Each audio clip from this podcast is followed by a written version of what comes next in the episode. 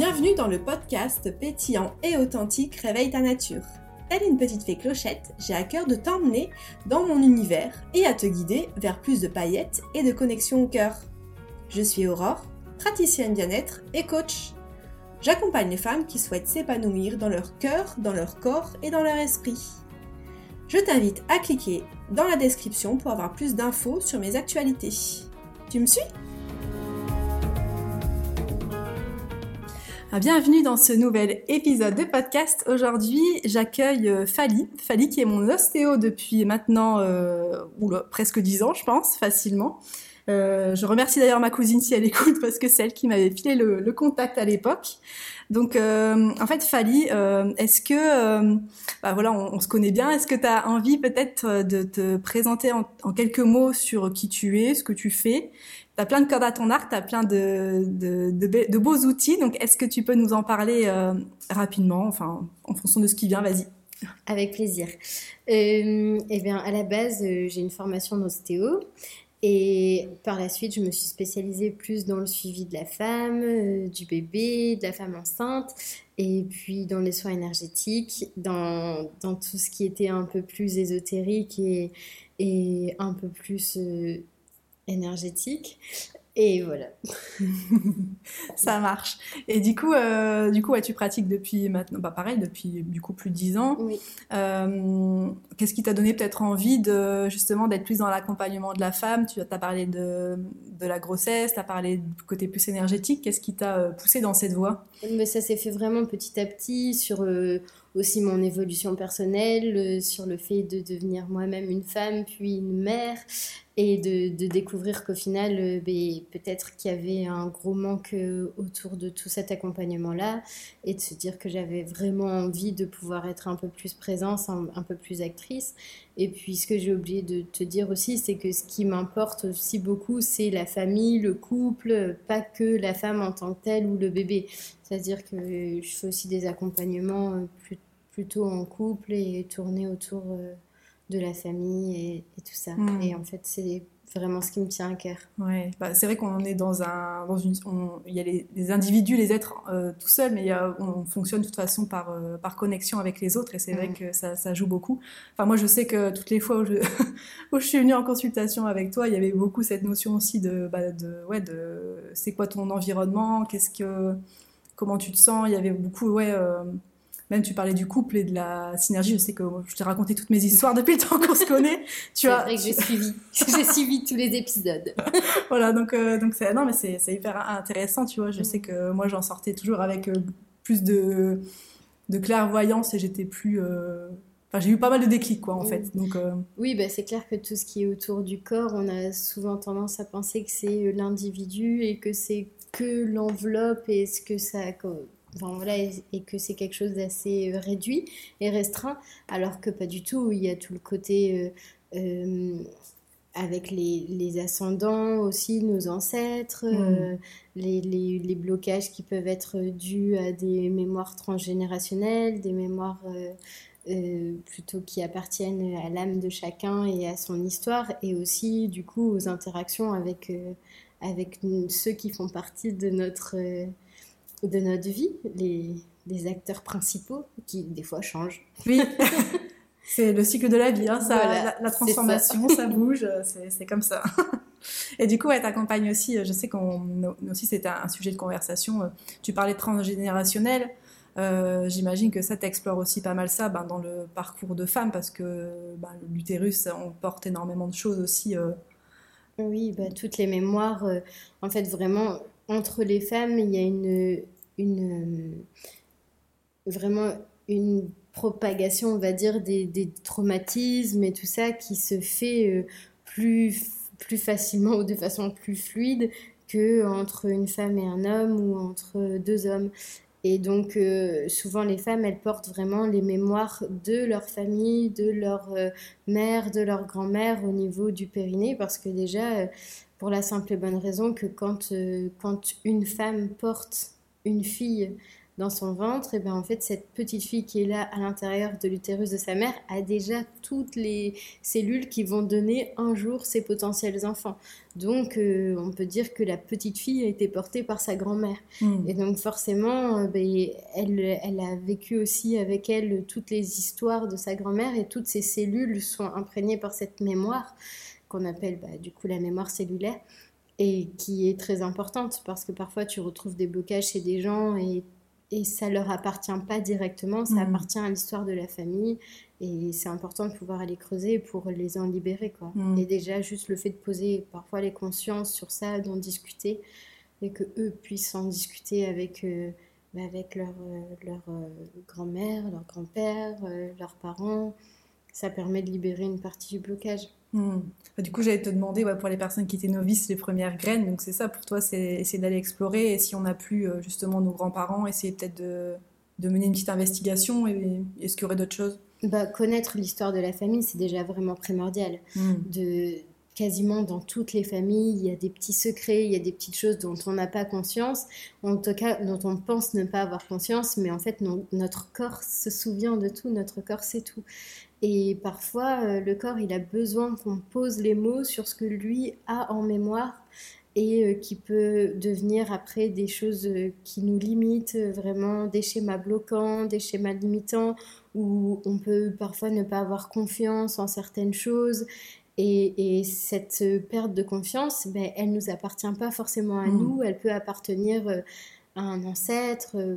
Ça, ça arrive souvent dans, pour des histoires, par exemple, de, problèmes de fertilité. Quand les couples viennent pour des soucis de fertilité, euh, il arrive très souvent qu'on se retrouve avec des histoires familiales où mais il y a plusieurs générations, il y a eu des enfants qui, ont, qui sont décédés ou par exemple qui sont nés avec des handicaps ou ce genre de choses et où c'est venu perturber tout l'équilibre de la famille. Et donc le corps euh, met souvent deux ou trois générations à mettre en place quelque chose pour venir bloquer. Et, c'est parfois, du coup, ces couples-là qui se retrouvent à pas réussir à avoir un bébé parce que ils n'ont pas conscience de cette histoire et que cette histoire-là, elle n'a pas été travaillée, elle n'a pas été entendue. Et donc, le corps continue de porter cette mémoire-là mmh. pour protéger. Ouais, d'accord, oui, bah oui ça, me paraît logique. Et du coup, à la première étape, finalement, ce serait d'être en écoute déjà, peut-être. Mmh. Bah, déjà, oui, de peut-être commencer par euh, briser les tabous sur euh, bah, la sexualité, le, deuil, euh, les, toutes ces histoires où on, où on, peut se dire bon non c'est trop violent pour un enfant ou bien c'est des histoires d'adultes et les enfants n'ont pas à l'entendre. En fait réussir à briser un peu tout ça et pouvoir réussir à raconter à nos enfants bah, tant qu'on est là et vivant mmh. quelle est notre histoire, quelles sont l'histoire de nos parents, ce qu'on en sait et puis les pousser à poser des questions et pousser les adultes à leur répondre euh, et à nous répondre déjà, à faire des investigations pour euh, mieux nous connaître. Ouais, parce que ça, c'est pas. Tu vois, là, tu me parles de ça. C'est vrai que. je fais écho avec mon histoire aussi. Mais c'est vrai que la génération d'avant, c'était pas. C'était pas chose aisée. En fait, je pense que c'est peut-être pour ça aussi que ça se matérialise aujourd'hui. Alors, je sais pas si c'est le fait on, est très axé sur le féminin. Je trouve qu'on est dans une ère vraiment où ça s'ouvre. Mais est-ce que justement ça s'ouvre parce qu'avant les femmes elles n'avaient pas forcément euh, autant de possibilités justement de il fallait être fort, il fallait être dur. Euh. Mais pour moi il y a un peu deux choses, c'est que à la fois il y a cette chose là qui s'est mise en place, mais il faut se souvenir aussi qu'à cette époque-là les femmes elles avaient aussi beaucoup des moments entre femmes où elles pouvaient libérer la parole, où elles pouvaient être ensemble et du coup partager tous ces moments-là. Et ça, ce sont des choses qui aujourd'hui n'existent plus trop, hmm. ou en tout cas qu'on essaye de recréer. Mais pendant une plusieurs dizaines d'années, on l'a plus fait. On a poussé les femmes à devenir euh, indépendantes et l'indépendance passait aussi par le fait d'être euh, seule, de pouvoir s'accomplir individuellement et c'est très chouette et, j'adore ça. Mais euh, il y a aussi le côté où on a besoin de cette sororité, on a besoin de pouvoir se retrouver entre nous, parfois en clan, et de pouvoir euh, vraiment euh, faire émulation de nos potentiels féminins et, de sentir que l'énergie se décuple si on est tout ensemble et si on écoute les histoires des autres. Et c'est comme ça aussi qu'on vient détricoter un petit peu tous les nœuds qui, qui peuvent exister dans, dans l'histoire d'une femme ou de sa lignée ou du couple ou de la famille. Ouais, donc selon toi, vraiment, tu vois, euh, ça me fait penser au cercle de femmes, je pense que c'est ça que tu as peut-être en tête. Le fait vraiment de se connecter à d'autres femmes, il y, a, des résonances aussi peut-être d'histoire et des portes qui s'ouvrent aussi, parce qu'on va plus loin ensemble et comme tu le disais, euh, oui, c'est ça aussi retourner dans son féminin finalement. Exactement, c'est vrai que moi j'ai remarqué qu'en séance, euh, il y a des, choses qui peuvent se, se, défaire de façon individuelle et c'est très chouette, mais que quand on travaille en groupe, donc notamment en cercle de femmes, les cercles d'hommes sont très beaux aussi, mais c'est des choses que je pratique pas. Mais en cercle de femmes, c'est vrai qu'on peut vraiment aller beaucoup plus loin parce que l'histoire de l'une va venir euh, faire résonance sur l'histoire de l'autre, qui va du coup se souvenir d'un de, ses traumas ou qui va, ça va éveiller quelque chose. Et puis on libère la parole et donc on laisse euh, vraiment de façon libre et fluide les gens interagir sur ce qu'ils ressentent. Euh, et ça, ça peut venir mettre la lumière euh, sur des petites choses et aider vraiment à avancer dans le travail et dans la connaissance de soi. c'est un super bel outil. C'est vrai qu'on pense à plein de thérapies, on pense à plein de, choses, mais c'est vrai que des fois, juste euh, ouvrir un cercle de parole, ouvrir un cercle d'écoute, et ça fait déjà énormément de travail finalement. Exactement. Juste poser un espace, euh, un espace euh, dans lequel euh, les gens se sentent en sécurité. C'est déjà pour moi la base. Et ensuite, libérer la parole et, laisser en fait juste un temps, un vrai temps d'écoute, un vrai temps d'accueil, un temps pour soi. Et pas un temps pour soi où on se dit ah ben j'ai du temps pour moi parce que j'ai réussi à prendre une douche tranquillement. Non, un vrai temps pour soi où on peut se poser et puis aller chercher pleinement qui on est, de quoi on a besoin et, et ça, c'est vraiment précieux. Hmm. Je suis complètement d'accord avec toi sur, cette, euh, sur ce, sur euh, ce, sujet-là. Et euh, du coup, ça me fait penser, tu parles de féminin, ça me fait penser aussi à, aux saisons, aux mhm. saisonnalités. Donc, c'est quelque chose, moi, que j'ai découvert avec, avec l'Ayurveda. Donc, si vous connaissez un petit peu, c'est des, des, connexions avec les éléments, mais aussi voilà, au fait qu'en fait, il y a des cycles et après, ça m'a ouvert aussi des portes sur tout ce qui est archétype féminin. Et donc, en fait, les saisonnalités, elles se présentent à l'extérieur, mais elles se présentent aussi à l'intérieur, et d'autant plus pour euh, en étant une femme, parce qu'on a des cycles. Donc, est-ce que euh, peut-être que hum, pour les personnes chez qui ce serait flou, est-ce que tu peux peut-être euh, donner toi ta vision des choses par rapport à ce côté saisonnalité et ce côté féminité, du coup? Oui, bien sûr. Euh, ben, en fait, la femme va traverser euh, en une journée, en un mois et en une vie, on peut dire euh, quatre saisons. Et ces quatre saisons sont séparées comme les saisons extérieures par le printemps, l'été, l'automne et l'hiver. Et en fait, en fonction de ces saisons-là, on vit des choses différentes, notre corps vit des choses différentes. Et c'est vraiment important de pouvoir respecter ces saisons. On dit que globalement, le printemps, euh, sur euh, une vie, le printemps, ça représente euh, l'enfance, la, période où, la petite fille grandit, où elle est un peu dans, l'innocence. Et cette période, elle dure globalement jusqu'à l'arrivée des premières règles, voire un peu au-delà. Et ensuite, on passe dans une autre saison, c'est l'été. Et pendant l'été, on est vraiment dans l'archétype même de ce qu'est la mère et, dans cette femme qui se, qui se remplit, euh, qui souvent se connaît mieux, donc euh, s'illumine un peu plus et, se respecte euh, un peu plus aussi, ou en tout cas tente à se respecter un peu plus, commence à se poser des questions sur ce qu'elle veut, qui elle est elle, et pas juste sur ce, ce que ses parents lui ont apporté ou ce que la société attend d'elle. Ensuite, on passe à l'automne. Et l'automne, c'est vraiment plutôt la matriarche. C'est la femme qui commence à vieillir, qui prend soin plus juste de ses enfants, mais de sa famille, qui prend un peu de distance, qui commence à, observer d'un peu plus haut et qui commence à aller chercher euh, ses pouvoirs qui, prend conscience de, ses pouvoirs de guérison juste par un petit plat pour euh, sa famille, euh, réunir les, les gens qu'elle aime, peut-être passer un coup de fil, proposer une petite sortie, parce qu'elle a cette vision plus extérieure et où elle peut se détacher un petit peu. Et puis vient l'hiver. L'hiver, c'est vraiment la fin de la vie. C'est le moment où la femme devient une vieille femme et où euh, du coup elle se détache, elle se détache de tout ce qui est matériel, elle lâche un peu toutes ses obligations juste pour vivre et être et représenter la fin de quelque chose. Hmm. Et c'est aussi très beau. Hmm. Oui, vas-y. Non, mais donc ce que je voulais dire, c'est que ça, c'est sur, les... ça, c'est sur une vie. Et puis ensuite, tu as aussi ces saisons-là sur un mois ou sur une journée. Et donc sur un mois, ça représente du coup, on a ces, ces archétypes-là aussi qui se présentent euh, le long du cycle en fait finalement. Oui, c'est ça. Mm. Globalement, on te dit que la période de l'hiver, c'est donc la période des règles. Mm. Quand on est réglé, on est en plein, en plein hiver.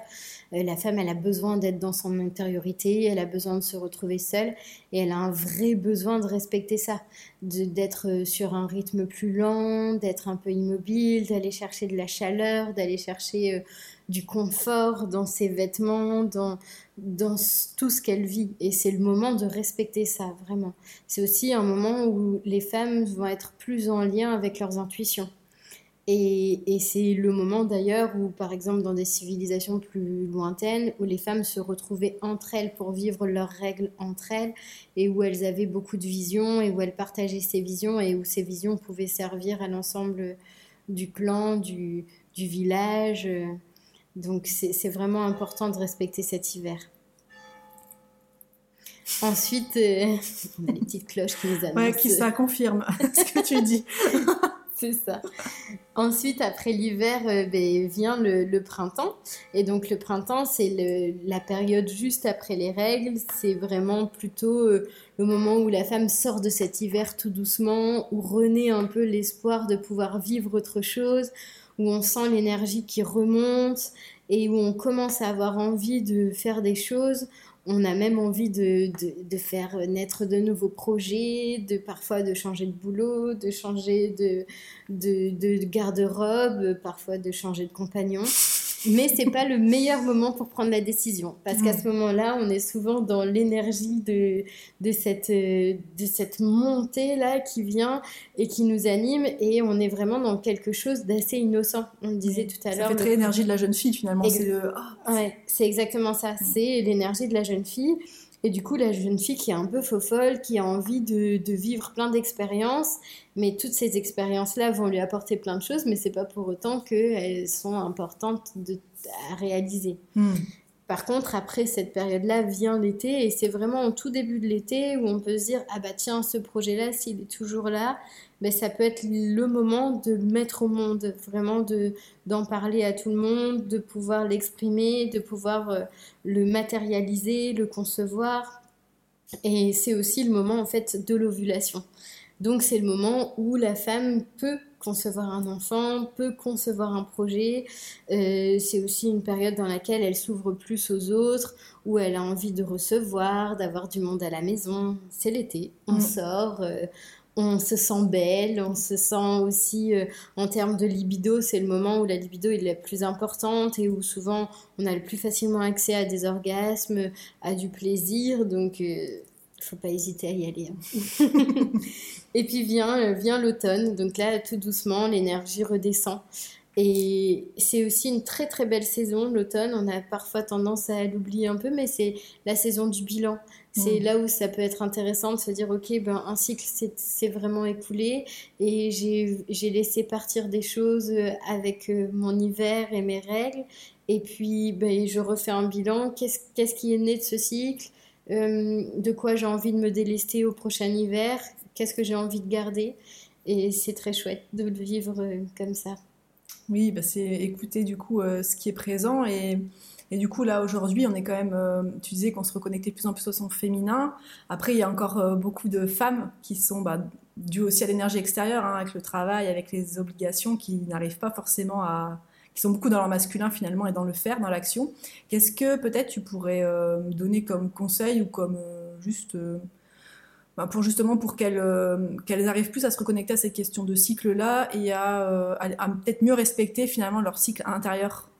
Bah, On peut faire euh, déjà des choses toutes simples qui sont juste d'écrire, de prendre le temps d'écrire à quel moment du cycle on se trouve, de reconnaître ça, de prendre le temps de vivre vraiment et pleinement ses règles, par exemple, mmh. et donc d'accueillir son hiver, de pouvoir prendre le temps d'observer ce sang, de le, de, aussi de l'honorer parce qu'il nous nettoie, parce qu'il nous libère, parce qu'il est beau. Et puis ensuite, de, laisser le printemps arriver tout doucement et d'en avoir conscience. De vraiment être plus dans une conscience de ce qui se passe dans le corps et d'observer un petit peu ça. Et le fait de le noter, ça a pour but de voir que ben, souvent les choses reviennent. Hmm. Moi, je sais que souvent, euh, en hiver, euh, mon mari m'agace, quoi. en hiver, vraiment, je me dis, mais mais, mais c'est pas possible, mais, il m'énerve. Et puis quand vient mon été, je me dis, oh, je l'adore, il est vraiment super, j'ai bien fait de l'épouser. Et puis l'hiver prochain arrive et voilà. Et donc le fait de le noter, ça me fait du bien parce que je me rends compte que il y a des choses qui lui appartiennent, des choses qui m'appartiennent, des choses qui appartiennent à notre couple. Mais le fait que ça revienne comme ça de façon un peu cyclique, ben, ça montre que j'ai besoin aussi moi de me respecter plus dans mon hiver et de pouvoir dire ben là tu sais euh, en fait je suis réglée je suis fatiguée je suis en train de vivre quelque chose d'intense et donc ben non j'ai pas envie de prendre le temps de trier euh, des, des, vêtements ou de ranger tel truc parce que ça on le fera plutôt quand euh, ce sera mon, mon, printemps à la rigueur ou encore mieux mon, mon été ou le début de mon automne mmh. mais en tout cas pas pendant mon hiver mmh. Et ça, c'est important, tu vois, ça me fait penser à la question des besoins et des limites aussi, le fait de, dire non, parce que justement, pendant la période de règles, des fois, ben, on est invité, on a des choses à faire, et c'est aussi apprendre peut-être à se respecter un peu plus que de dire, ben là, en fait, euh, bah là, je m'étais engagée, mais en fait, je ne vais pas pouvoir venir.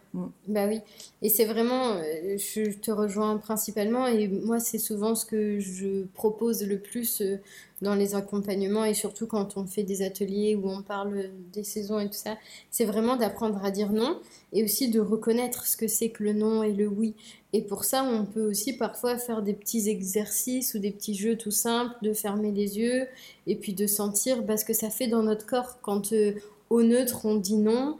Et puis on va sentir, ah bah quand je dis non ou quand je pense à quelque chose qui est désagréable pour moi, ben voilà, qu'est-ce que je ressens? Est-ce que j'ai des frissons? Est-ce que j'ai un peu mal au ventre? Est-ce que ma respiration est un peu plus fluide ou au contraire plus, plus énergique?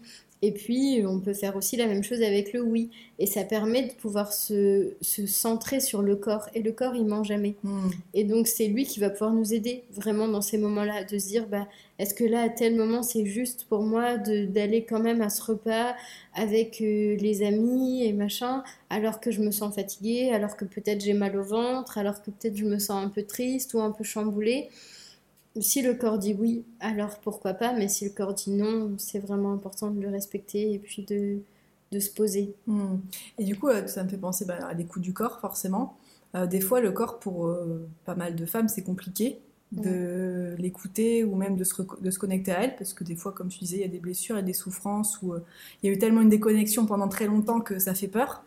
Euh, qu'est-ce que tu pourrais dire à des, femmes justement comme ça où tu sens que c'est il y a beaucoup de résistance et où c'est compliqué euh? bah Déjà de commencer par euh, se souvenir de pourquoi est-ce qu'on s'est déconnecté de notre corps. Les femmes ont subi quand même des viols, des maltraitances physiques, émotionnelles depuis hmm. quasi la nuit des temps et ça a été une forme de de protection que de se détacher de ce corps-là, de savoir euh, pouvoir faire une, comment dire, une, une distinction entre le corps et l'esprit et de pouvoir laisser son corps euh, se faire maltraiter et pourtant réussir à garder un esprit assez, j'ai envie de dire assez fort, même si c'est pas le mot euh, qui est pour moi le plus correct, mais pour pouvoir vivre toutes ces choses-là. Et donc juste le fait de, comme on disait au départ, de connaître son histoire, de savoir qui on est, de savoir euh, ce que notre corps à nous a vécu comme petit trauma, mais aussi ce que les corps de, nos, de notre lignée de femmes a pu vivre euh, comme traumatisme, et on en porte toutes. Oui. On en porte toutes, euh, d'échelle plus ou moins dure, et, et, voilà, mais de pouvoir déjà reconnaître ça, c'est déjà une, une partie de la chose. Ensuite, moi, je pense que la, deuxième chose, ça va venir par la reconnexion au corps en tant que tel. Et donc, ben, pouvoir se toucher, euh, juste se faire un massage soi-même, se faire un petit câlin, euh, apprendre à s'aimer, à s'observer. Euh, moi, je conseille beaucoup aux femmes d'observer leur vulve, par exemple. C'est quelque chose qu'on fait jamais ou très rarement parce que euh, ben, c'est tabou. Les hommes, euh, oui, ils ont le droit de se toucher, ils ont le droit de se montrer leur sexe, de jouer avec, de faire des hélicoptères et toutes sortes de choses. Mais nous, on est un peu freinés. Voilà, on, laisse rarement une petite fille se masturber alors qu'un petit garçon qui met la main dans le slip, ben, ça fait rire hmm. souvent les gens mais une petite fille, ça dérange. Et, et, encore, cette question, c'est ça, là, hein. il y a quand même encore beaucoup ça hein, qui, bah oui. qui, est présent. Mm. Oui, oui, encore, euh, encore énormément. Et donc, cette reconnexion au corps, euh, en passant aussi par ce qui fait de nous des femmes, notre vulve, notre, bon, on peut dire notre vagin ou notre yoni. J'utilise pas trop le mot vagin parce que le mot vagin, l'étymologie, c'est un fourreau. Oh, je savais pas. Ouais. Et donc ça en dit long sur ce qu'on a un peu subi. Et donc on peut peut-être se reconnecter à ça et, commencer à le reconnaître et, pouvoir s'observer, savoir un peu comment on est faite et puis voir aussi que ben, ça change en fonction du cycle. Et puis euh, juste euh, peut-être euh, s'offrir des, des petites choses simples, comme on disait, des massages. Euh, s'enduire de crème et en conscience, euh, se, regarder, juste se regarder soi-même dans les yeux, dans un miroir, euh, voir un peu notre corps qui évolue. je pense que passer par là, déjà, c'est très chouette. Et puis ensuite, s'aider de la nature. Mmh. se mettre dehors, les pieds dans l'herbe, et puis juste laisser le soleil pénétrer notre peau et, prendre le temps de cette caresse, le vent. Et, mmh c'est vrai que moi, c'est des choses que j'aime bien faire. Ouais, bah ouais, je, te rejoins là-dessus. Moi aussi, j'aime, je suis très connectée à la nature aussi. Ça me paraît être important, même euh, justement pour se, se recentrer et puis de voir ce qui est présent, en fait. D'apprendre à ressentir finalement quand on est un peu déconnecté. On, d'être dans le moment présent, de, voir, de, se connecter à ses appuis, de se connecter à la chaleur du soleil, de se connecter. Euh, peut-être au beau, hein, là, tu vois, euh, on a les arbres, c'est vert, c'est calme, c'est hyper important aussi pour euh, l'harmonie, je pense, intérieure. C'est sûr, euh, se souvenir qu'on est, qu'on est un individu, mais porté par la terre et, mm. et, que finalement on est un enfant de, un enfant de la un terre. Un enfant de la terre, c'est vrai, ça c'est beau, ça, j'aime bien cette image. et du coup, c'est reconnecter à elle, parfois juste remercier. Euh, se souvenir qu'on est vivant, qu'on est puissant, qu'on est puissante. Oui. Et aller chercher toute cette force, toute cette force qu'on a essayé de, de, faire taire, en fait, que le patriarcat a essayé de faire taire depuis tellement longtemps, et aller la reconnecter un petit peu, se s'honorer pour toutes les petites réussites de la journée. Euh, et ça, c'est précieux. Ouais. On peut aussi se servir des pierres. Oui. Elles peuvent aussi beaucoup aider euh, dans, les cycles. C'est vrai que, par exemple, pendant l'hiver, le grenat, ça peut beaucoup aider. C'est une pierre qui, qui, aide vraiment à aller euh, à l'intérieur. Et donc, euh, pendant nos règles, ça peut être chouette. Et puis, pendant le printemps, on peut plutôt aller chercher l'améthyste. pendant l'été, on peut rester sur quelque chose d'assez simple avec la pierre de lune qui va nous reconnecter à la lune, et puis au quartz rose qui va nous laisser en amour. Et pour l'automne, être plutôt sur du quartz, quartz rose ou quartz fumé. Hmm. Ça peut aussi beaucoup aider. Ça peut augmenter le potentiel de ce qu'on est en train de vivre et de ce respect qu'on est en train de mettre en hmm. place. Bah, des fois, c'est des bons outils. Hein, parce que toi, tu parles des pierres. Moi, je pense tout de suite aux huiles essentielles. C'est pareil, ça se marie super bien. Hein. Il y a des, des, huiles essentielles, tu vois. En toute façon, on les voit, même en fonction des couleurs, les pierres, c'est pareil. Mais l'été, d'être connecté, par exemple, à de l'orange douce, à des, des, senteurs d'agrumes, des choses qui ouvrent. Mm. Et peut-être plus l'hiver, d'être plus avec de la myrrhe, des choses vraiment qui sont plus. Euh, qui, mm. même qui aident à la méditation, qui sont propices pour revenir à soi, en fait, finalement. Exactement. Mm. Et du coup, tu aurais peut-être un conseil pour le, printemps et l'automne? Quelque chose qui peut, peut-être au printemps, euh, nous aider à nous reconnecter à la joie, à l'innocence, à la jeune fille, à son énergie, à elle, là? Ah, bah là, tu vois, ce qui me vient, c'est plus l'automne qui me vient en premier, c'est mm. euh, par exemple le petit grain bigarade, qui est beaucoup, qui aide aussi à, bah, dans l'épisode un petit peu où on sent qu'il y a un déclin en fait, où s'il y a quelque chose d'un petit peu lourd, là ça mm. permet vraiment de, pour moi de, bah, d'accueillir ça. Après, euh, le printemps, là, j'ai, j'ai pas forcément. Euh, c'est plus des, choses un peu douces comme du peut-être du jasmin, même si en huile essentielle il n'y a pas forcément ou peut-être du, de, du palmarosa, enfin des choses reliées vraiment au féminin en fait. Il faudrait, mais c'est une bonne, ce serait une bonne exploration à faire, ouais. Peut-être quelque chose à faire là-dessus. Oui, j'ai quelque chose à faire. De toute façon, j'ai quelque chose à faire avec les cycles, je, le sais. suite au prochain podcast. Suite au prochain podcast, c'est ça.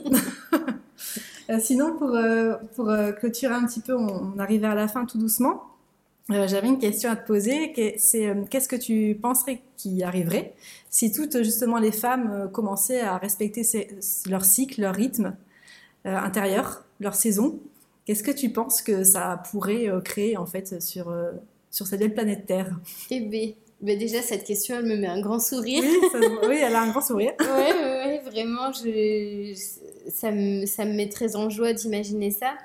Et je, je pense que ben le monde serait bien différent mm. parce que les femmes se reconnecteraient à leur pouvoir, leur pouvoir de, mettre au monde des bébés, leur pouvoir de, mettre au monde des projets, de les porter, d'avoir euh, des intuitions claires et, elles se rendraient compte de leur valeur.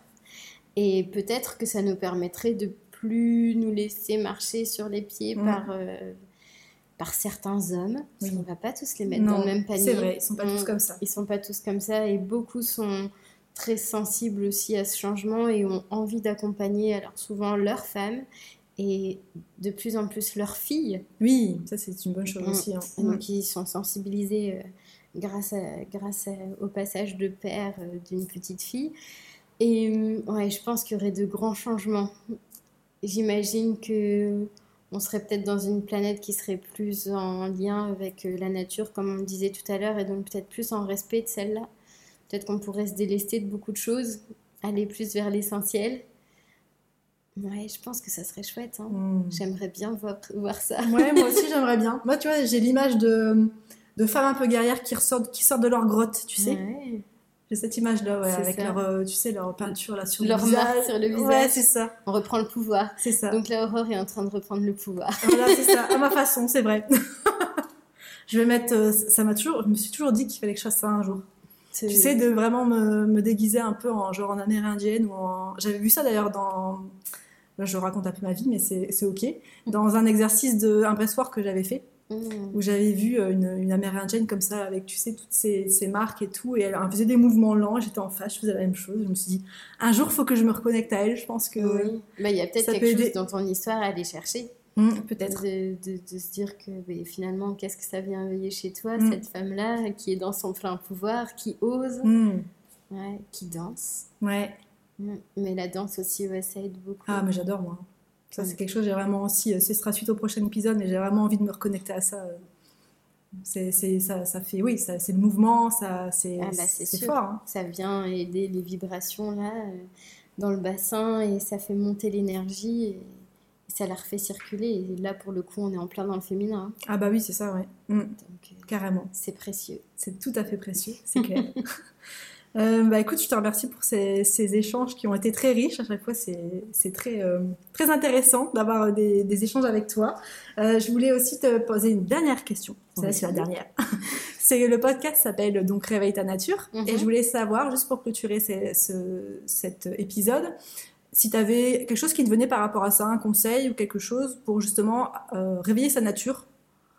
Est-ce qu'il y a quelque chose qui te, qui te vient la sexualité. Mm. Mm. Je pense que c'est vraiment euh, ce qui permet d'aller encore plus loin dans sa nature, encore plus loin dans le féminin, d'oser, d'oser vivre sa sexualité, d'oser avoir du plaisir, de réclamer ce plaisir, mm. de ne pas se contenter euh, d'un rapport où l'homme éjacule et du coup le rapport est fini et d'aller réclamer, réclamer son orgasme, d'y avoir le droit et de l'imposer, de taper du poing sur la table, d'oser euh, se toucher, d'oser se masturber, d'oser acheter des sextoys, d'oser... Euh, d'oser se connecter, ouais. D'oser se connecter et de sentir à quel point euh, se reconnecter à, sa sexualité, mais ça vient faire monter une énergie qui est puissante, hmm. tellement puissante. C'est vrai. Hmm. C'est l'énergie du corps la plus puissante après l'énergie vitale. Et c'est celle qui nous permet de mettre en place des choses. On en a besoin. Hmm. Et on vit dans une société où on nous a fait croire que les femmes n'en avaient pas besoin, hmm. que c'était un besoin euh, spécifiquement euh, masculin et que le seul, euh, la seule injonction qu'une femme a euh, vis-à-vis de la sexualité, c'est de faire en sorte que son mari ou son conjoint soit assez, comment dire, comment on dit, qu'il soit vraiment pleinement satisfait. Oui. Voilà, qu'il soit pleinement satisfait. Et en fait, on ne parle pas beaucoup de la satisfaction de la femme. Mais quand on en parle et quand on ouvre la parole sur ce sujet, on se rend compte que peu de femmes sont satisfaites. Peu de femmes se connaissent, peu de femmes ont eu accès à des orgasmes même à 40 ans, par exemple. Et, et que ben, c'est une vraie reconnexion à soi de s'autoriser. Hmm. S'autoriser, oser, et puis euh, ouais, se reconnecter avec cette partie-là qui a été... Euh, là, apprendre à la libérer, et puis s'y reconnecter vraiment. Euh. Apprendre à la libérer. Apprendre aussi, du coup, à... C'est aussi une forme de de, célébration de toutes ces femmes qui ont été bafouées, mm. qui ont été peut-être battues, peut-être violées depuis des centaines d'années, et de pouvoir leur dire, eh bien aujourd'hui on ose, mm. aujourd'hui on se libère, aujourd'hui on y va et on a le droit, mm. et on le fait pour nous. Et d'aller chercher ce plaisir-là. Et on a le droit d'aller chercher le plaisir pour soi. Oui. C'est pas forcément quelque chose d'égoïste, c'est pas la sexualité, elle n'est pas elle n'appartient pas qu'au couple et en mm. tout cas, elle n'appartient pas aux hommes. Mm. Ça, c'était. Ouais. C'est une très bonne conclusion, je trouve. C'est une très bonne conclusion. Tu as tout à fait raison. Et euh, ça me fait penser à quoi une de mes, de mes enseignantes qui disait que à, pendant chaque orgasme ou après, elle avait pris l'habitude d'envoyer, tu vois, un vœu, quelque chose de positif pour euh, le mm. collectif pour elle ou pour le collectif. Et je trouvais que c'était vachement beau comme, euh, comme image de faire ça. Euh. Exactement. Et c'est très précieux. Moi, ce que je fais, c'est, du coup, je raconte un peu aussi ma vie, mais c'est OK. Vas-y, vas-y. c'est vraiment de laisser l'énergie, oui, au moment de l'orgasme, laisser l'énergie monter dans l'utérus et de prendre le temps en fait de laisser monter cette énergie là et de la faire circuler dans le corps. C'est-à-dire qu'une fois qu'elle est dans l'utérus, la laisser remonter jusqu'au visage, la laisser descendre le long du crâne pour la laisser descendre dans la nuque et redescendre le long de la colonne vertébrale jusqu'au sacrum. Et ça, c'est vraiment très précieux. On peut même aller plus loin une fois qu'on est en connexion avec son ou sa partenaire et pouvoir laisser voyager cette énergie-là dans le corps de l'autre pour la récupérer et que cette, sentir cette énergie qui peut aussi être présente au couple, mais qui peut aussi circuler juste pour soi. Et c'est très précieux en fait de mmh. s'offrir euh, ce, ce, moment de connexion et de de silence peut-être tu vois. Moi c'est pour ça de pas euh, vouloir tout de suite euh, vraiment juste profiter du moment même si on n'arrive pas à ressentir tout ça de se dire euh, voilà lâcher et puis mmh, peut-être pas de peut-être laisser fermer enfin, après chacun ressent les choses différemment mais peut-être de laisser les yeux fermés d'être vraiment concentré à ce qui se passe à mmh. l'intérieur. D'être présent à soi. Mmh. Tout à fait. Une vraie présence à soi et je pense que ça c'est ça c'est précieux. Hmm, oui, c'est très précieux. C'est la base pour moi, c'est vraiment la base. La présence et l'écoute, c'est c'est vraiment euh, le plus important selon moi. est-ce qu'il y avait quelque chose peut-être que tu voulais rajouter pour clôturer cet épisode? Ou est-ce que tu penses que tu as déjà dit beaucoup de choses? Bah écoute, je pense qu'on a dit déjà beaucoup de choses. Peut-être qu'il y aura d'autres choses à se dire un autre jour. Oui.